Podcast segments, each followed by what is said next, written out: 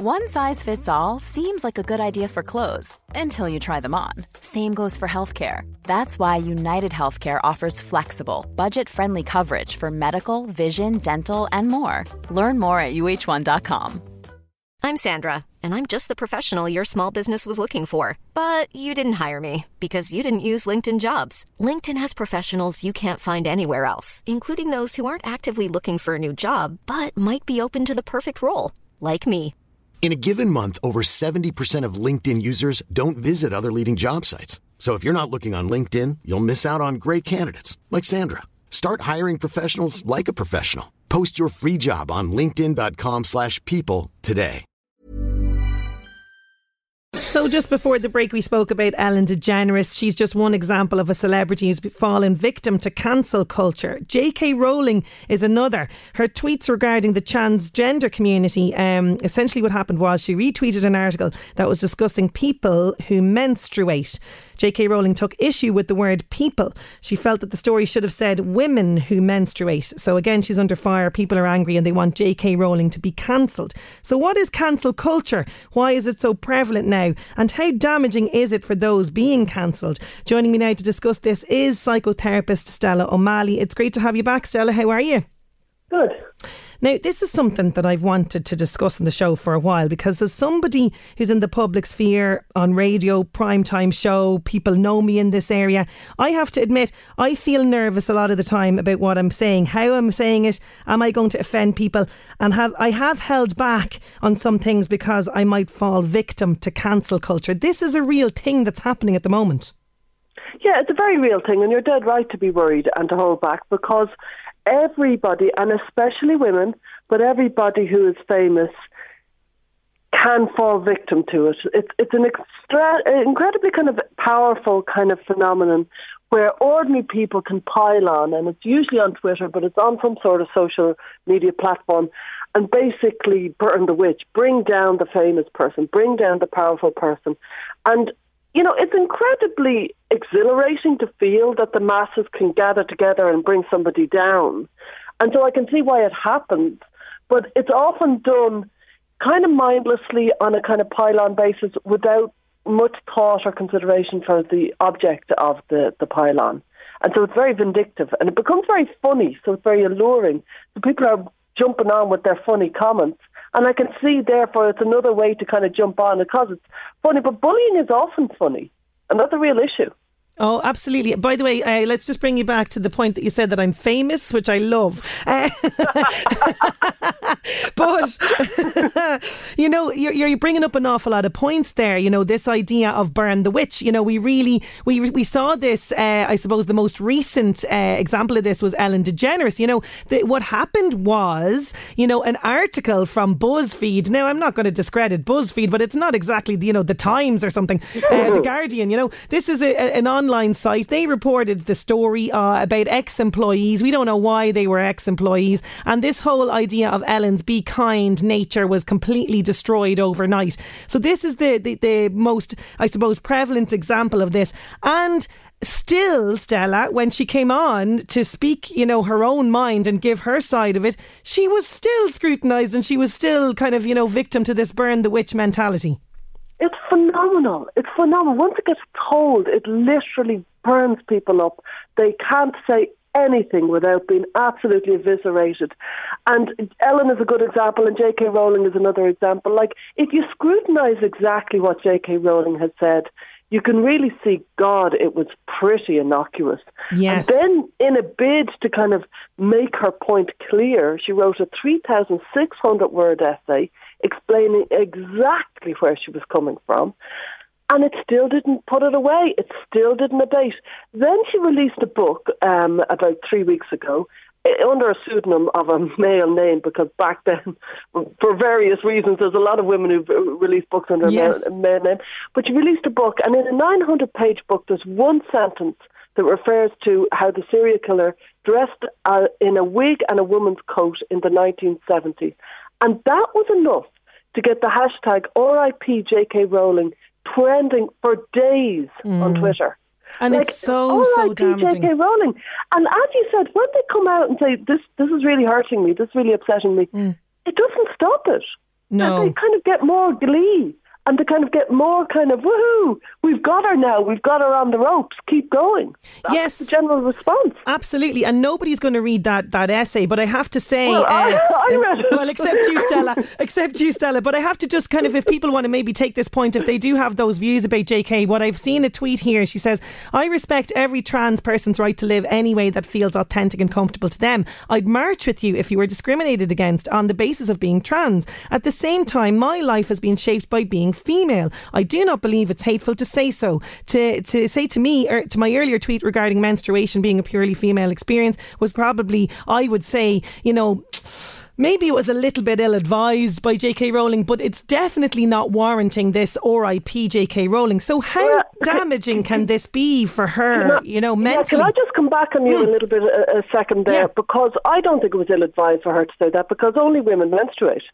And this is a fact, and we need to be able to say our facts clearly and truthfully. And if people push back on that, well, we need to stand up to that because the truth really matters. If we're going to live in a, in a world where we can't say the truth clearly, then we're going to be living in a very oppressive world that will be quite Soviet. And what she said was very clear there, there is no issue with the fact that only women menstruate. I'm not saying all women menstruate. Mm. My mother is 86. I've no doubt she doesn't menstruate. Lots of women don't menstruate. Yeah. But the fact is, only women menstruate.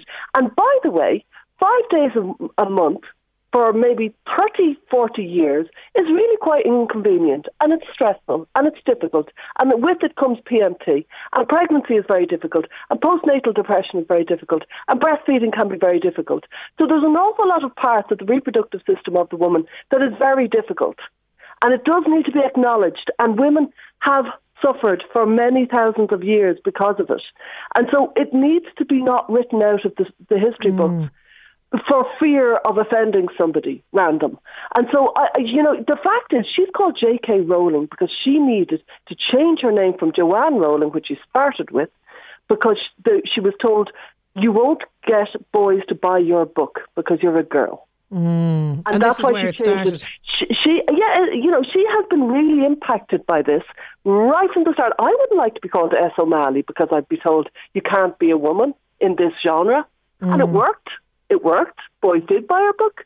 They kept, they kept the fact that she was female behind. Sorry, I lost my thread because I got very yes. excited there. No, what but I, I, I, no, I understand completely where you're coming from. I mean, I think maybe when I say ill-advised, eh, I suppose it goes mm. back to my earlier point of her being in the public domain, and maybe you know, uh, there's a knowledge there, like I'm saying, that you're going to offend people, and there is this real fear. I mean, I'm censoring myself as I'm talking, Stella. You know what I'm saying? Yeah, you are. Uh, but and you know that that's where we need to be very careful. George Orwell told talked about that. George Orwell, who wrote 1984, mm. and he said self censorship is the biggest threat to society.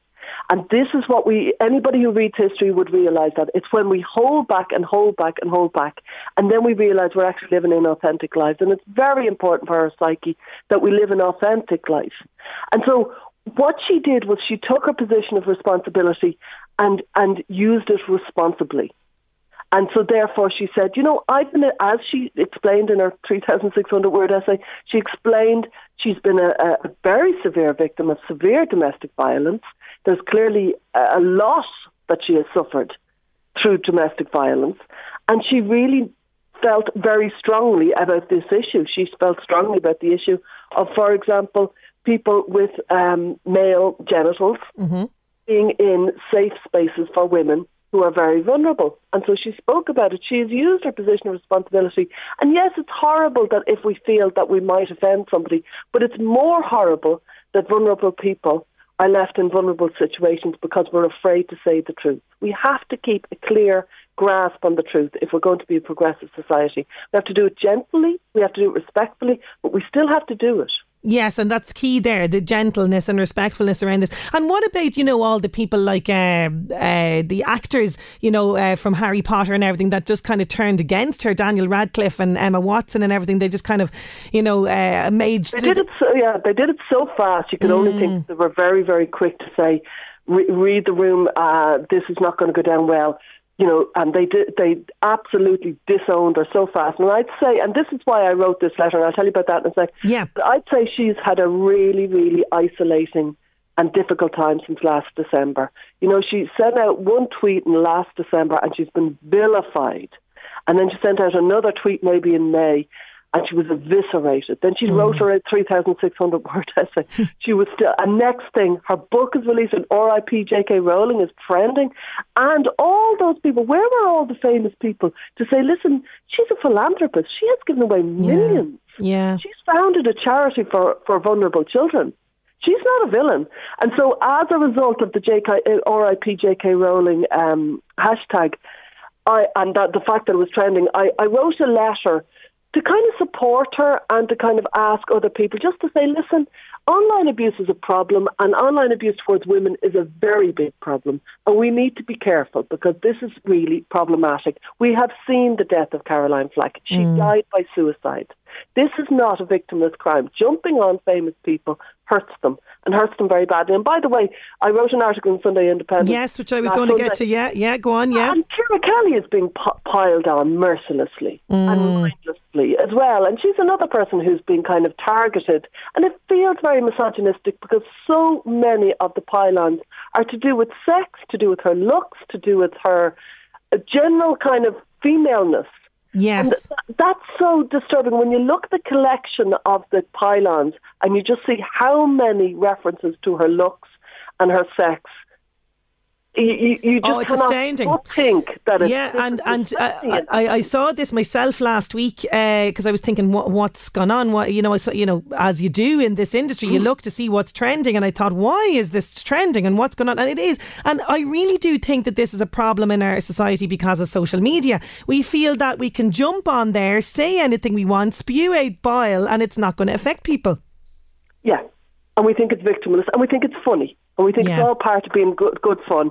And we're standing up to the man by standing up to somebody like Ciara Kelly or J.K. Rowling. And I'm like, yeah, what about J.K. Rowling and Ciara Kelly? So, like I said, since last December, she'd been isolated as far as I could tell. All the famous people that were around her hadn't said anything mm. to stand up for her. Really vile abuse was consistently on. She was trending every 10 seconds, J.K. Rowling has been for the last 10 months. Yeah. And so I wrote the, the letter, and then loads of really famous people signed it, like Ian McEwan and Lionel Shriver and Tom Stoppard and Dame Jenny Murphy and Murray and so many Simon Fanshawe, so many people with OBEs and like huge awards, massive amount of people signed up. We didn't expect that. Mm. It got published in the Sunday Times two weeks ago, and now over twenty thousand people, or just on twenty thousand people, have signed it. It's online now That's in, fantastic. in solidarity with J.K. Rowling, and it's lovely to finally. It's the final, the first kind of defence of her. Yes. Yes. And over 20,000 people had signed it to say, actually, if you read, and that's what I always ask people. People who say she hasn't been kind, I'll say, show me one mm. sentence, one sentence, just give me evidence of one sentence of transphobia or give me one sentence of offensive remark.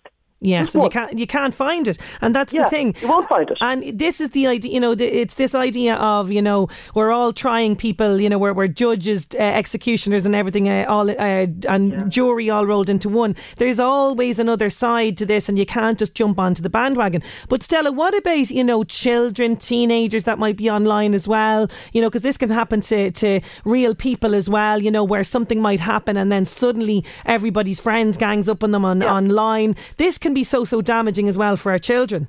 And that's the problem with cancel culture. It's creating a culture of bullying and it's creating a culture of kind of mean girls in the pl- playground kind of vibe. I wrote a book about bullying called Bullyproof Kids in 2017. And so I'm very, very interested in this kind of phenomenon and how the pile-ons occur. And I see them regularly within my clinical setting where girls and boys come into me and they're piled on by their friends. And you know what? They're very often successful, good looking, good at sport. Very often there's something annoyingly good about them, and other mm. people want to pull them down. And that's what's going on here. Mm. And it's uh, when we should be building each other up, particularly now. Uh, Stella, how can we get our hands on this letter to sign it if we want to sign it? Oh, thank you very much. it's on iPetitions, and it's, uh, it's if you look up in solidarity with J.K. Rowling. Oh, fantastic! part of the noble people who are upstanders rather than bystanders. Bystanders stand by and let it happen. That's how Nazi Germany happened. That's how Stasi Germany happened. That's how so many things have happened. And upstanders stand up and are counted against bullying. I love it, Stella. Thank you as always always for joining me on the show with such insight there into cancel culture. I'm going to try not to self censor as much as I have You after, go, girl. chat, after our chat. Thanks a million.